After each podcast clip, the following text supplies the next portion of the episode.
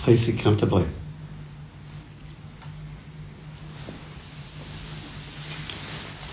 So good evening, everyone. Hello, everyone on Zoom. I want to say a few words tonight about concentration. We hear a lot about mindfulness. We don't hear enough about concentration. But to put it in a Buddhist context, in the Eightfold Noble Path, one of those eight components is right concentration. Is right mindfulness, right concentration, right effort are a cluster that, that come together. Um, but we, we generally only hear about um, mindfulness so much these days, and, and mindfulness is um, more of an open ended uh, attention to the passing moment. So it's it's not it's not necessarily focusing on the breath or an anchor.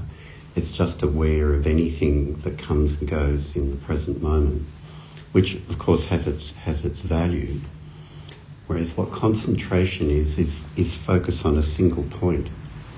And in Buddhist meditation, it's usually focusing on the breath because the breath is always there and it's always moving. You know, it's coming in and coming out all the time. So it, it, it's an anchor that we, we uh, uh, and a very sort of narrow focused attentional beam that we bring to one aspect of our experience. Whereas mindfulness may include the breath, but it's much more open ended and, and inclusive. And um, in our practice, as you would know, you know, when I've given you an, an orientation, um, I, I start nearly everyone else, off on breath counting because it's a concentration form of meditation.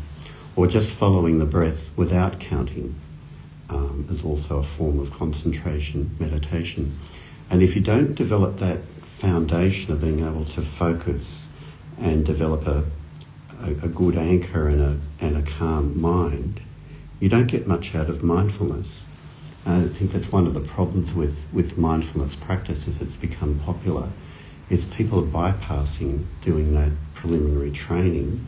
So they do mindfulness, and most people give up after the honeymoon period's over um, because they it, it, it, it doesn't have enough discipline in it, and people are just sort of daydreaming, thinking, thinking they're practicing mindfulness, but there's not a, not enough intention to be focused in the moment around it. So it's very important that we don't elevate what mindfulness is and diminish the importance of concentration.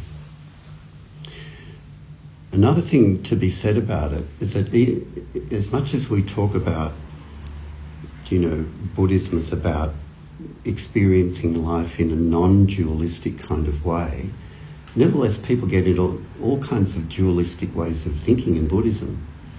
Right? So even in Zen, you know, you have Zen teachers who are emphasizing the importance of experience and diminishing the importance that language has. You know, and then we have people like Dogen come along and says, well, that's just another dualism. There is, there is, you know, non-verbal experience and there's verbal experience. Like we need both. They're not in opposition to one another.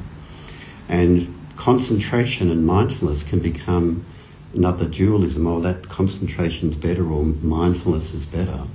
They really, there's, there's really not a, a difference between the two of them. It's just a difference of emphasis.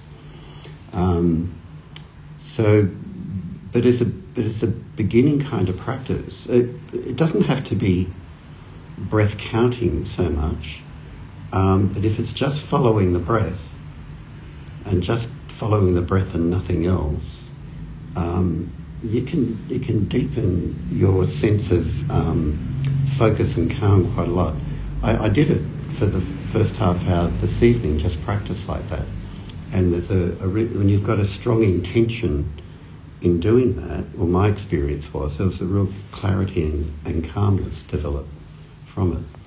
So I'd encourage you, I, I would encourage you to. Uh, to, to consider your practice as a concentration practice as much as you consider it a mindfulness practice. And if we uh, look at um, how this can be understood in the light of uh, Iain McGilchrist's work um, is that uh, people have asked him um, in seminars, well, how how do you how do you integrate the functions of the right hemisphere and the left hemisphere? The left hemisphere is more is more um, uh, skewed towards conscious experience. The right hemisphere towards the unconscious, um, and the, the the left hemisphere is more of a doer, whereas the right hemisphere is more of a a, a non-doing. Mm-hmm.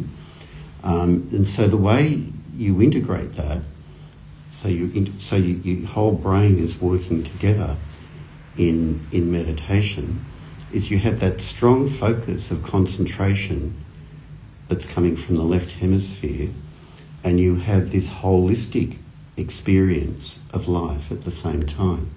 So strong focus, but not not narrowed down onto something in particular but very strong focus, and you're taking in the whole, the whole of your experience, not just bits and pieces of it. Mm-hmm. And then when you've got those two things working together, the strong focus on the whole, then you've got a whole brain, a whole mind experience that you bring to meditation. So that that is the that is what we're to be clear about it. That's what we're um, aspiring to in meditation that you have both strong focus, but ultimately strong focus and holistic experience. And what I mean by holistic experience is just the stream of time and experience coming and going, right? And the sense of this body, this environment that I'm into, in, the, the whole of existence that I'm in is the holistic aspect of it as well. Not just seeing, it's not just hearing, it's not just breathing, it's not just feeling, it's, it's the whole of everything. And it's not just me, it's all of this, all of this experience that we call life is our focus. So let's not let's not forget that um, concentration as well as mindfulness is um, one of the aspects of the Eightfold Noble Path.